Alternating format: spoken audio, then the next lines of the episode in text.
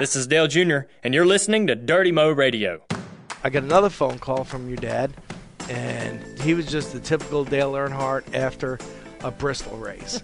You know, he was just like, I don't know what's wrong with you, Park, man. Call me back, you know. And I was like, you know, I called my mom and said, you know, I think Dale Earnhardt called my house, and she thought I was crazy, too. And I said, I want you to listen to this. And she listened to it, and she goes, oh, my God, that's him. Welcome to Kelly Earnhardt Miller's Fastlane Family, presented by Wella Professionals, salon care products that you can experience with your senses. Get high performance that you can see, touch, and sense. Today's show is part one of a two-part series with Kelly and her guest, Steve Park. Enjoy this week, and remember to stay tuned, as part two will air next Wednesday. Welcome to this week's edition of Fastlane Family. Today is going to be a great catch-up day for me. I've got my buddy Steve Park in today with me, and very excited to catch up and see what's going on in his life. Also, stick around for our Wella Professionals hair tip. We're going to work on creating a fishtail braid, which I'm sure that's nothing that you know about, Steve. I don't know anything about that, so I hope you didn't call me in for that. But no, we'll save that for the professionals, but all right. Maybe we can send a tip-off for Jessica, and she can learn the fishtail braid. That'd be good, or else you could teach me, and maybe I can bring it home and then have a surprise for her. Test it out on her. Yeah, boy. She would think that's pretty special if you come home to fix her hair. Yeah, I know, she would. She spends enough time with her hair, so I think I'd probably spend double the amount of time. Oh, gosh, that's too funny. All right, well, we're going to go back and catch up and talk about life. I wanted to, you know, start out with the career part of it and just talk about, anxious to hear about some modified stuff because, you know, my husband LW, modified racer, it's what you grew up on, and so you started that. Gosh, how old were you when you started racing? Boy, I started racing cars when I was 15 years old. Okay. You were supposed to be 16, and me and my dad had built the car when I was 15 years old, and we got it done right before the end of that season. So he was like, well, maybe we'll fudge your age and go run the last two races and just get you used to the upcoming year. And so that's what we did, and it was a pretty special time. As people know, my dad grew up, or my dad was a big modified driver in the Northeast, and I kind of grew up in a family that, you know, all we did was kind of work and race and live in the garage. And again, you know, like I said, building my first car when I was 15 years old alongside my dad, and you know, I never had the lifestyle of going fishing or hunting or doing anything like that with my dad, because my dad worked full time. And then he raced full-time. So if I wanted to spend time with my dad and quality time with my dad, I had to do it in the garage, and I had to do it around racing and building race cars. So on one side of it, what made me the man that I was is, you know, he taught me how to cut, weld, fabricate, use a torch, all the stuff that other kids that learned how to, you know, fish and ride a bike and do all those things with their dad. I mean, I remember at a young age, a lot of times people don't even know this, and my mom kind of knows it, but I remember my dad tried to blow both of us up with a wood torch. Oh, gosh. You better not tell your mom that story. I know. But, you know, being a father now, just knowing, you know, I never really could get the gist of my dad, you know, kneeling over me with this look of fear in his face like he just killed his young son. And then me saying, well, you know, what's the matter, Dad? And he's like, you okay? I said, yeah, I'm okay. I said, all I remember was a big flash. And next thing I know, he was hovering over me. And and now I just think about it as a dad with my son. You know, if I was using a welding torch and accidentally blew up a gas tank and threw my young son across the yard and was passed out, you know, all those things go through your mind as a father now, like, oh, my God. How crazy that was, right? Well, I was going to ask you that because you said a couple things that made me think of Jaden and just that the irony of all those things. And he's 5, right, going into kindergarten. Yep. And so, you know, you talk about that lifestyle of being in the garage with your dad and then having your own son and thinking about how different that is. And would you do that today? You know, I mean, obviously, it's such different times. Way different, just like you said. And, again, being a parent, like when I was younger, you know, I had no fear, and I just kind of, you know, went by the edge of the sword. And now, knowing that what I did and what I survived through, and knowing what my son is gonna try to do and put me through. Yeah, I think I'm prepared for it, but my mom, she just smiles and laughs every time I tell her these stories about my 5-year-old son Jaden, and she just laughs and shakes her head, and I ask her what she's laughing and shaking her head at, and she says, "I am so glad he is putting you through what you put me through when you were younger." You know, what comes around goes around. It's true. It's funny, though, because, you know, you hear the stories of our generation playing in the creeks or, you know, walking to school or walking to the neighborhood store and doing all kinds of things. And we wouldn't dream of letting our kids do that these days. Yeah. You know? Just like you said, it seems like it's hard to explain what the difference is, but it's different. It's very hard to explain. I mean, you know, again, just doing things that I look back on my past, and even – When I had a paper route. You remember when there used to be paper routes? And, you know, I used to have a bicycle with baskets on the front, on the back, and filled with papers, and you'd go door to door delivering papers, you know, in your AKA neighborhood. But, you know, would I let my son have a paper route?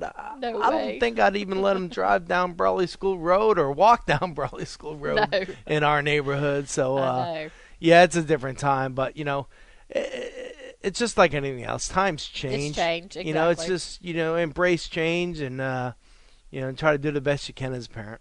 So from 15, when you got your first modified, when you fudging your age, I've heard that story a time or two from a few folks too, until you got the call from my dad about coming to DEI. Race modified that whole time pretty much up in the north? Yeah, pretty much. And when I was 15, I had a 4-cylinder open wheel car. I mean, you know, we all don't just start off in those 8-cylinder, 600 horsepower cars. And I ran that for about 3 years, maybe 4 years, and it was pretty neat because, you know, I kind of cut my teeth on the short tracks on Long Island and raced pretty much like we were telling you earlier about how if I wanted to spend time with my dad, I had to do it in the race shop. Well, when I ran my 4-cylinder car, I ran the same weekly track that he raced at, so he could keep his eye on me again at 15, 16, 17 years old.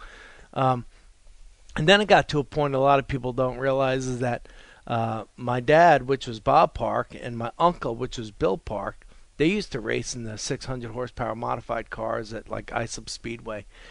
And then when ISUB closed, which my dad won the last race, which I'm very proud of, we moved to Riverhead Raceway, and that's when I moved into the 8-cylinder modified class. And what people don't realize is that when I moved into that class, I would race on a weekly basis against my Uncle Bill and my dad, Bob, and myself. So it made for interesting Thanksgiving dinners at my grandmother's house, because it seemed like as we were racing together, we had to bang and bump and grind each other out of the way. And what was fortunate to me when I was going to high school is that, you know, the Sunday paper from Saturday Night Race would, you know, the headlines would say Park wins Riverhead. So you'd go to school and I'd go to school, my shoulders up high and stuff, and it was either my dad or my uncle. Yeah, until somebody read the fine print. Yeah, until someone.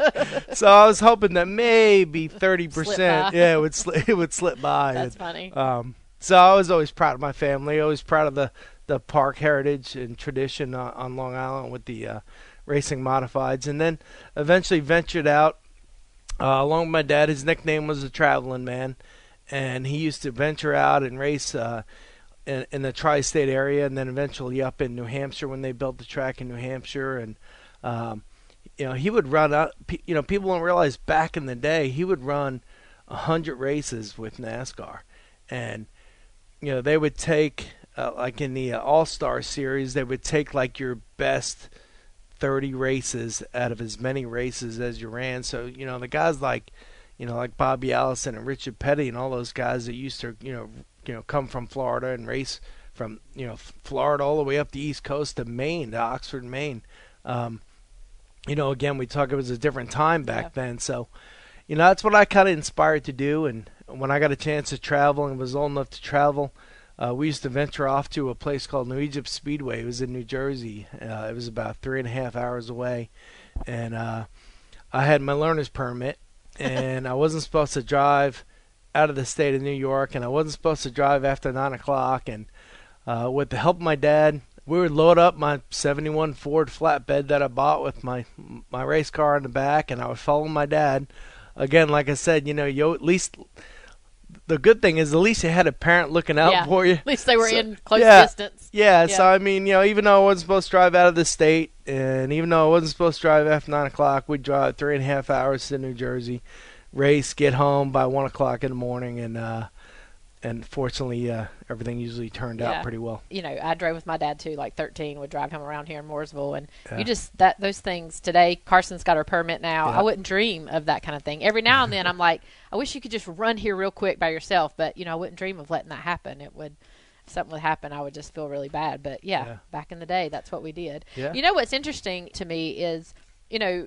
NASCAR obviously being a southern sport, so to speak, and people talk about, you know, well, it's not really that popular up north, but it is popular up north. I mean, some of my fan bases in Pennsylvania, New York are right up there in the top five, and the kind of racing that you're talking about, I mean, it's been abundant up there for years and years and years, still abundant up there. You've got Tommy Baldwin that come, you know, buddies with you, Bono, you've got the Fullers, you know, that came down from that racing, and it's still, you know, so popular. Yeah, it's a hotbed. The Northeast, more so open wheel modified, so there really wasn't a lot of stock car racing. There was a lot of late model racing, and then, you know, then the birth of like the Bush North series. I don't know if people remember that. And you got guys like Ricky Craven that had come from the Bush North series, Andy Santerre. These guys were, you know, from New Hampshire, Maine. You can't get no further north than that, and then with Bob Bear and the birth of New Hampshire Speedway back in 90, 91, really gave the race fans the opportunity to not only experience the open wheel modifieds, but some of the full body stuff. And of course, NASCAR adventured up there, and even prior to what we see today, the Busch North Series dominated tracks in the Northeast and including New Hampshire. But I really think for guys like myself, I never looked at myself as a pioneer. I always looked at guys like, you know, Jimmy Spencer from New York and Geoff Bodine from New York, and then you looked at Ricky Craven. You know, these were the guys that, you know, if you want to call it back in the day, I hate using that term, but back in the day, I know when I had moved to North Carolina, you know, these guys had paved the way for guys like myself, and knowing, being from New York and coming to a southern state and trying to get used to some of the southern traditions, I really think that these guys, you know, maybe 8-10 years before me, that had to try to break into that opportunity into a southern-based sport, really paved the way for a guy like myself. You know, I mean, there was a lot of barriers, I think, that they had to kind of breach and get used to. I mean, you remember Days of Thunder, you know, with Geoff Bodine and your dad. Yeah. You know, I mean, you got a guy that's loved in the South, and you got a guy that's loved in the North, and you know, they're trying to cross the Mason-Dixon line and trying to cross the start-finish line. Yeah. And I think Big Bill France had to finally draw the line in the sand in between those two guys. Exactly. So, but that's, you know, that's what NASCAR's all about. That's what, you know, racing's all about. And right now, you know, what we didn't talk about is the influx of Jeff Gordon. I know he's retiring this year, but, you know, he was one of the first guys that come from the West Coast. Yep. So if you think about the sport and how it evolved from a southern sport to an East Coast type sport, and then started venturing out towards the West Coast, and now it's just a nationally recognized sport. Exactly. So what were you doing? Was it 95 or 6 that you got the call from my dad? Oh, boy. It was 90. I think it was 96. You ran in 96. Yeah. Yep. You ran one of the Busch races full year in 97. So I didn't know if it was like early 96. What was big going on in your life that you got that phone call? Well, it was late 95. And it's funny. I mean, I could tell the story, and it's funny how it all runs together, and a lot of people don't know this, but, you know, I had made a decision for myself. I was going to try to make it to big time auto racing. I was racing 4 nights a week up in the Northeast, and I figured that the only way I could get discovered is by just being different than anybody else, and the only way, not having any money, the only way I felt I could do that was by walking with my race car, you know, walking with a big stick, winning races, being on the cover of all the magazines and newspapers and everything that you picked up. And I thought maybe that would give me the opportunity to put on a resume to say, okay, well, this is what I have done.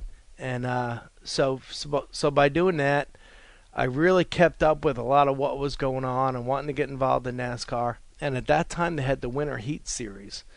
Ron Hornaday, Mike Skinner, all those guys that used to run in the wintertime out in Arizona. Yep. I was like, man, that's where I need to be. I could get the opportunity. I could get television coverage if I can just get a good ride. So yeah, I'm trying to make a long story short. So Bobby Hutchins, which was a modified guy, mm-hmm. yep, that worked for Richard Childress, that your dad drove for. Yep. I called Bobby and I said, Bobby, I know you guys come up to New Hampshire. I said, you got to get me a meeting with Mr. Childress, because I heard that Mike Skinner was going from his truck to the Cup Series, and I wanted to get an opportunity to run the winter heat in his truck. So Bobby said, all right, I'll get you a meeting. I said, you won't have to do nothing. Just get me in front of him. So he did, and this brash young kid from Long Island, I don't even think he even let Richard say a word, and sat in front of him and said, I'll come move down south. I'll live in the shop. Just give me, slide a plate of water and food under the shop door, and I'll drive the truck, and you won't have to pay me until I start winning races. And with your engine, your truck, and your crew, we'll probably win 90% of the races. And he was like, whoa, easy, killer. And, I mean, in my mind at that time, that's what I thought. That's how it was going to work. That's how it was going to work. And so with that, I found out later on from your dad that Richard was impressed with my personality. And then we ran like 3 races that day in New Hampshire. And Richard told Dale, he said, look at this kid I was telling you about. Look, I mean, he's crazy, running 3 races right in a row. I think we won one of them and finished in the top 5 in the other 2. And Richard had told Dale the story, and then through all that, I got the opportunity to get the phone call from your dad. And how long did it take you to return it? It took me a little over a week, and people know the story, but yep. It's so funny because back then I thought I was big time because I got one of those digital answer machines. You remember they used to have the tape in them, tape in them. Yep. Then got one you could press the button and record, and it was hooked up to your phone. Yeah, and then I got a digital one, which it didn't need a tape, so it didn't break and stuff. And I got a phone call, and I was racing 4 nights a week, and I lived in a condo I had just bought in Connecticut. And I come home, got a couple messages, and run through the messages, and I get, "Hey, Steve Park, this is Dale Earnhardt.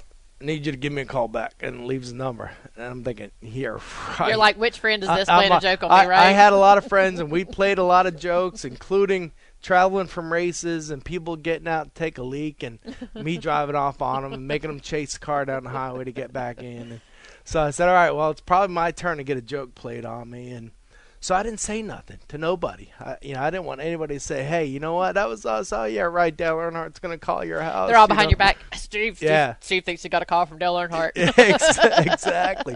So I didn't say nothing. And then, like I said, I wish I could have saved it, because then I got another phone call from your dad, and he was just the typical Dale Earnhardt after a Bristol race. He was just like, I don't know what's wrong with you, Park, man. Call me back, And I was like, man, So I called my mom. I never watched racing on TV. People don't believe that, but I was working and racing. You were too busy doing it yourself, right? So, I mean, I had my favorites, and obviously Dale was one of them, and Bobby Allison was one of them, and I said, I called my mom and said, I think Dale Earnhardt called my house, and she thought I was crazy too, and I said, I want you to listen to this. And she listened to it, and she goes, oh, my God, that's him. Call that number back. And, of course, it was a North Carolina number, so I called the number, and I said, well, nothing for nothing, but I got a message that Dale Earnhardt was trying to get a hold of me.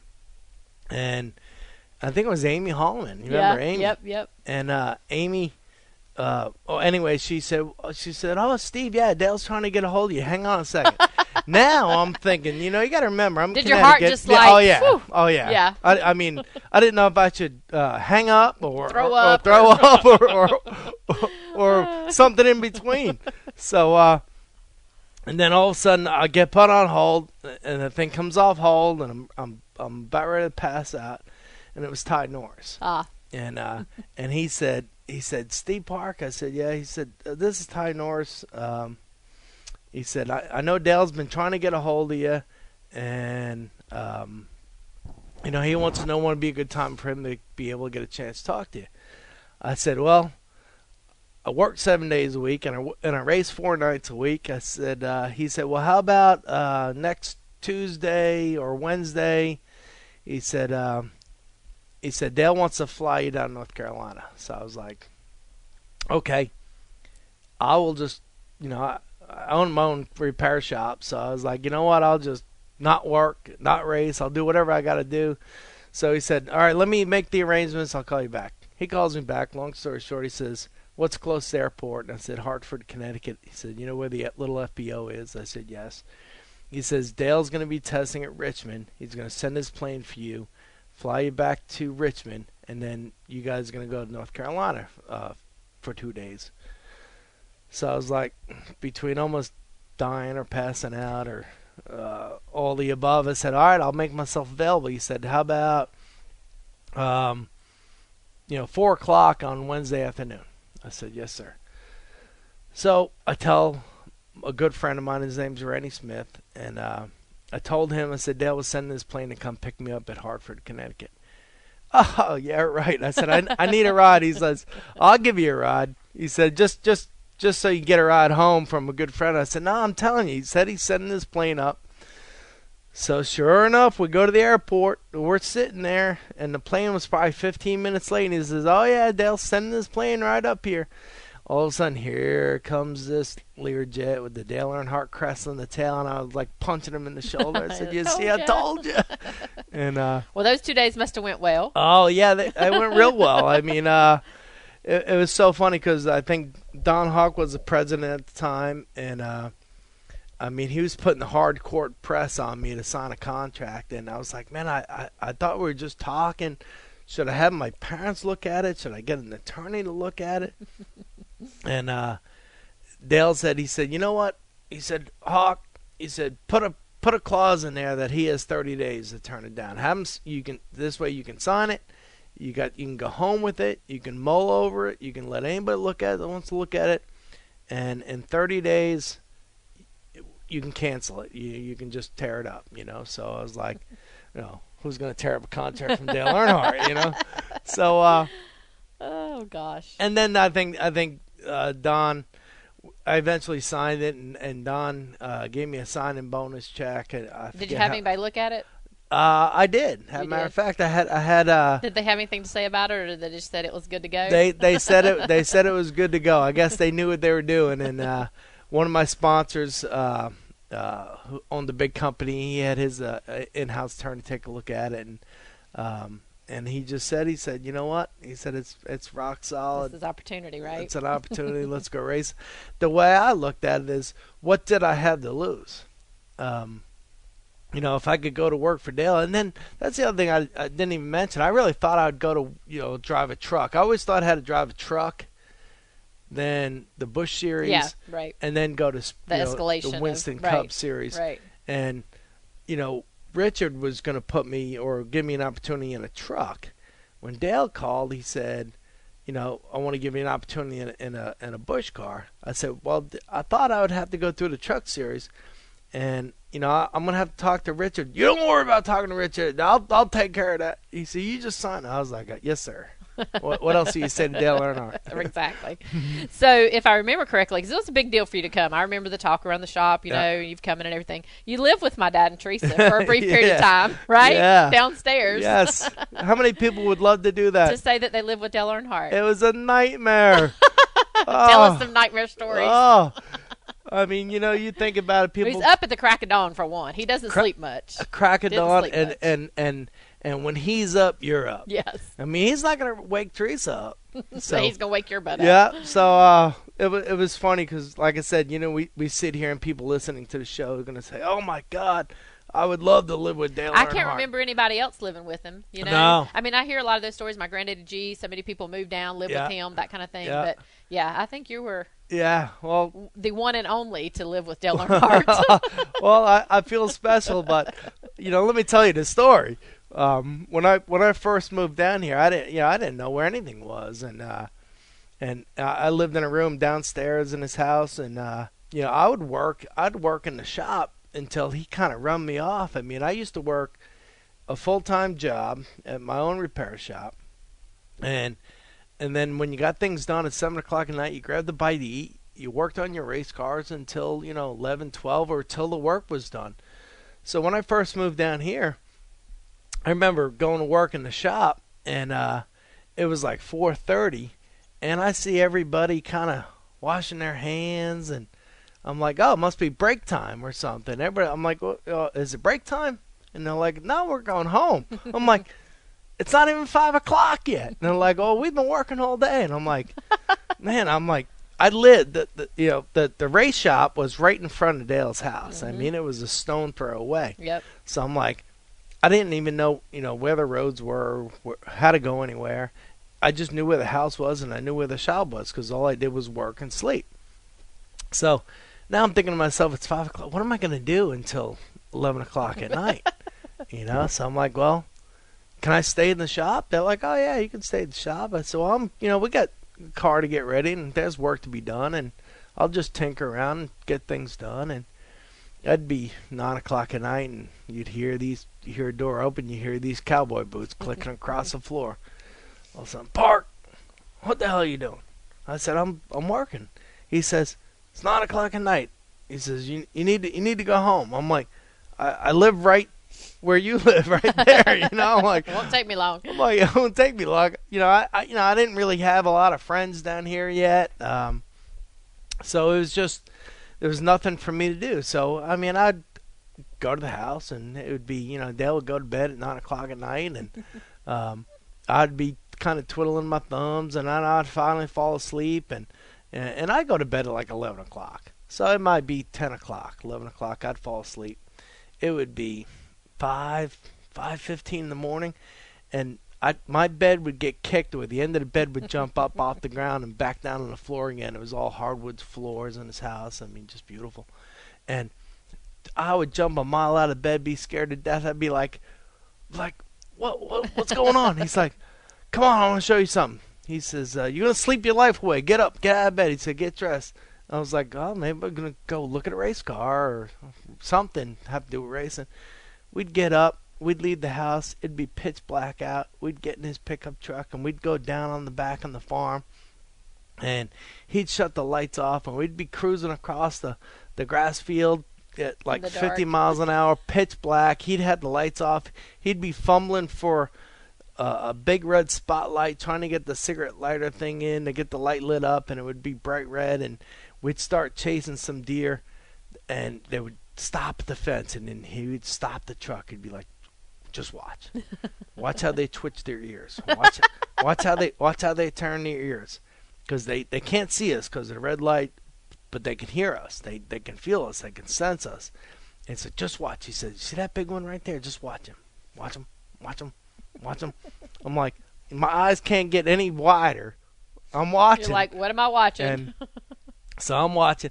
And sure enough, that deer looked like he was going to sit down on his hind legs. And he scaled like an 8-foot fence. And he was like, oh, man, you see that? Did you see that? He was so excited. I was like, yeah, I saw that. I'm thinking to myself, man, it's not even 6:00 in the morning. And I don't hunt. I don't fish. I don't, you know, you don't say this to him, but I don't care about the deer. I don't care about him jumping the fence. And man, he loved his wildlife. And did he put you to farming? Oh, yeah, especially if I did something wrong on the racetrack. I mean, I never. How long did you live there? Oh, boy, short amount of time. It was I would say it was probably maybe a month and a half. Yeah. And then I think I begged Ty Norris or asked him if he just like, bought. Is there anybody else that he bought a house, and I didn't know too many people, and I finally Ty had a bought a new house, and he had an extra room, and he had his first son, which was a baby, and I didn't care. Yeah, I was like, you know what? Baby crying, Dale Earnhardt getting me out of bed at 5:15 in the morning. So I ended up moving in with Ty and lived with him for a little bit until I started getting used to the area and found myself a place to live. Yeah. So you had to farm when you did bad. Yeah. Yeah. Well, you knew your dad. Those truck rides were some good stuff though, right? Yeah. I mean, that was kind of, you talk about, you know, working in the shop alongside your dad. That was kind of for Dale and I, and we were older, I mean, in our teenage years, because just coming to live with him when we did and him racing and all that kind of stuff. Those truck rides were important to me. Yeah. Right? Some good conversation going on. Yeah, there. They were important to me too. And you'll know one thing that a lot of people who knew him well, there was nothing ever on his side of the truck to look at. Did you ever notice every time there's something going on, the arm would come across, slam you in the chest, the finger would come out and be like, look at that. Yeah. Look at that over there. I'm like, isn't there anything out your side of the truck? Everything was always out my side of the truck. Gosh. So, but, I mean, just great times. And like I said, I mean, I never worked on a farm. I tried not to work on Dale's farm too much because every time you did, it was because you did something wrong. And he'd work right alongside you. Oh, that was one thing he loved. And he would want to talk on Mondays and critique how I did on the weekend. And if I did something wrong, he'd want to explain it to me. And the way he explained it to me was baling hay when it was 90-something degrees out in the Carolina sun. Oh, gosh. And him right alongside of me baling hay. And by the time I got to the end of the day and my feet and legs and knees and back hurt, I made sure whatever I did wrong, I didn't do it again. I got you. I hear you. Yep. So you had a good first year in the Bush Series. Won 3 races that year, Rookie of the Year, yep. 3rd place in the points, and you ran 4 Cup races that year too. What happened in that year to make the decision to go ahead and go to Cup so quickly? Dale Earnhardt just said, "We're doing it." Huh? Well, I can remember. Did you feel like you were ready? No, but it's funny how you say that because. You talk about the conversations and those truck rides with your dad. Yeah, you don't make decisions. No, I know that. you don't. But it was like if he was testing the Cup car at Charlotte, he'd be like, "Come on, Park, meet me at 3:00. We're going to Charlotte." I'm like, "Well, I don't really want to go to Charlotte." He says, "Well, you got to learn how these guys communicate and how the crew chiefs and crew and stuff communicate." And he was teaching me and trying to let me learn everything I could in a short amount of time. But we were coming back from a test at Charlotte one night, and I was driving, which he had asked me to drive, or didn't ask. I don't think he asked anything. He told you.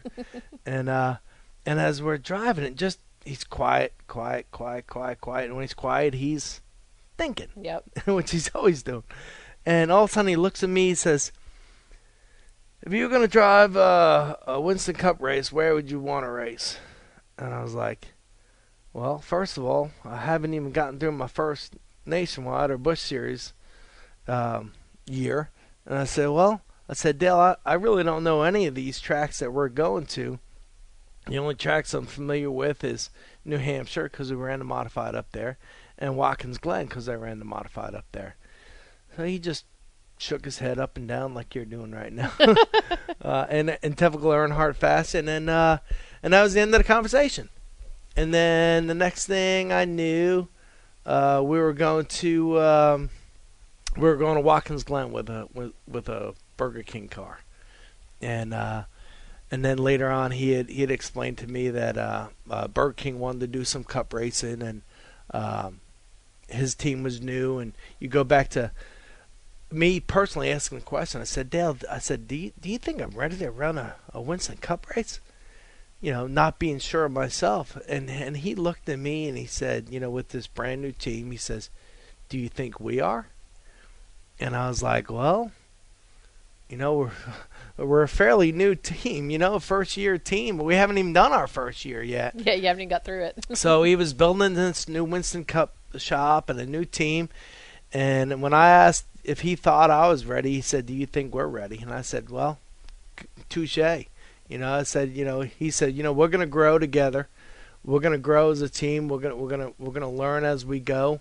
And he said, "Will we be a winning race team? Yes, I'm confident in that. Is it going to take time? Yes." He said, "Are you?" I said, well, that's what I plan on being. He says, well, that's what I, you know, that's what I have envisioned too. He said, so, you know, maybe you're not ready, maybe we're not ready, but we will be ready. We're going to go at it together. So, and then history tells the tale. History tells the tale. So you had a rough 98 start there. Got your first win in 2000 at the Glen. That was pretty special. Mm-hmm, yeah. Right up there in your neck of the woods. I was just going to say home state anyway, which was pretty cool. And, you know, Watkins Glen was a road course. And I know, had you run many road courses really prior to that? Do you run that in modified? You don't do much. A little bit? Not really. No. Just in the modified cards, all we really did was oval tracks, and then we ran Watkins Glen. So that's pretty special. Which was special. Yeah. And what I liked about it as a driver, I mean, we always turn left. You hear people saying, all you do is turn left. Well, the first time I took a race car and turned right with it, I was like, whoa, that's pretty cool. I mean, the challenge was it made just turning left seem easy when you had to turn left and right and left and right. And majority of it was right turn. Yeah. So I just looked at it as a new experience, a new challenge, took to the challenge. And eventually, actually, Dale had sent me and Junior to the Bondurant Driving School. Mm-hmm.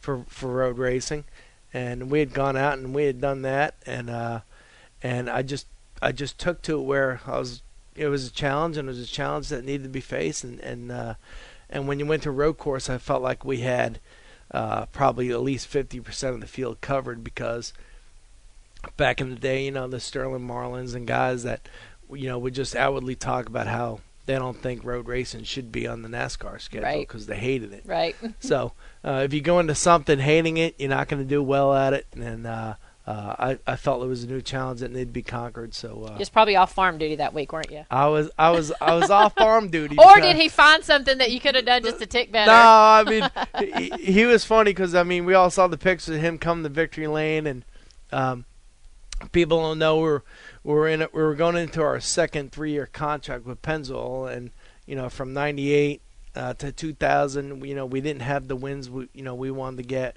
We were growing as a team. We felt like we were on the verge of getting some wins. And I remember sitting at the in Penzoil in Texas when they were trying to negotiate the renewal for the contract. And Dale had my back at the table. He said, you know, we're a new team. We're 3 years old. We're getting our legs under us. We haven't given him the equipment he needed to win. He said, you know, in these next 3 years, we're going to win, and we're going to win a lot. And, again, his vision was incredible because we sat in a limousine. People don't know this either. And, you know, we were talking, and I was a nervous wreck, you know, because I had to perform. It was my job. I was driving for Dale Earnhardt, and you know, when we're heading back to the airplane to head back home, he looked over at me, and he just looked, and all he said was a couple simple words, said, "You better win." And I said, "I will, sir." And he said, "I know you will." And that's what happened in victory lane at Watkins Glen. I mean, you know, when your dad came over, I told him, I said, "You see, I told you I'd win." And he said, "You know, I knew you would." Yeah. And he said, "I'll see you home," because what he wanted to do after race was first thing was to get on that airplane and get home. Yep. He didn't wait around for nobody. No. And I remember in the early years, I used to have the opportunity to fly back with him instead of with the team, if I made it, if I was on time, and sure enough, I mean I would have to just get out of my car and change as quick as I could and run to his hauler. And where's Dale? Oh, he's changing. Oh, thank God. Otherwise, he left already. That means it was. You were done. You were done. Going home with the team. Yeah, you'll wait another couple hours to go home. Exactly. It's time now for our tip of the week, brought to you by Wella Professionals. Today we are going to learn how to complete a fishtail braid. Coming up into the holiday season, this will be a nice holiday style, I think. Your company parties. Yeah. So we're first going to spray your hair with the IME Ocean Spritz on dry hair.